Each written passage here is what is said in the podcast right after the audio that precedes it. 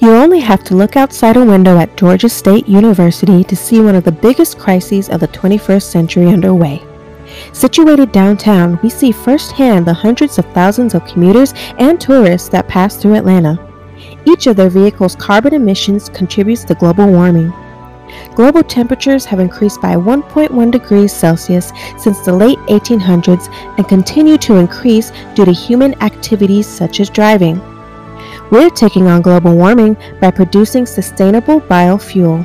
To maximize algal-lipid production, we aim to create a co-culture between the algae Chlorella minutissima and E. coli.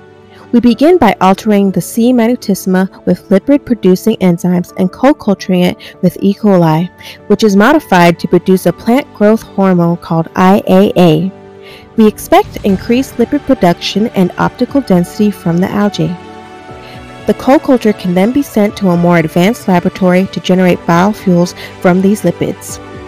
Through this co-culture, we will gain a more sustainable way of producing biofuels compared to outdated methods. Additionally, it solves many of the problems faced by current biofuel technologies.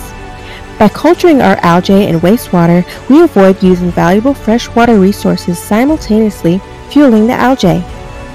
Our co-culture will produce a carbon-neutral biofuel that takes in as much carbon dioxide as it puts out when burned.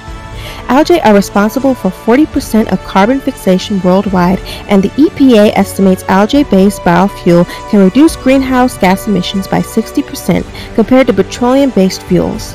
That's the power of Syn Chlorum.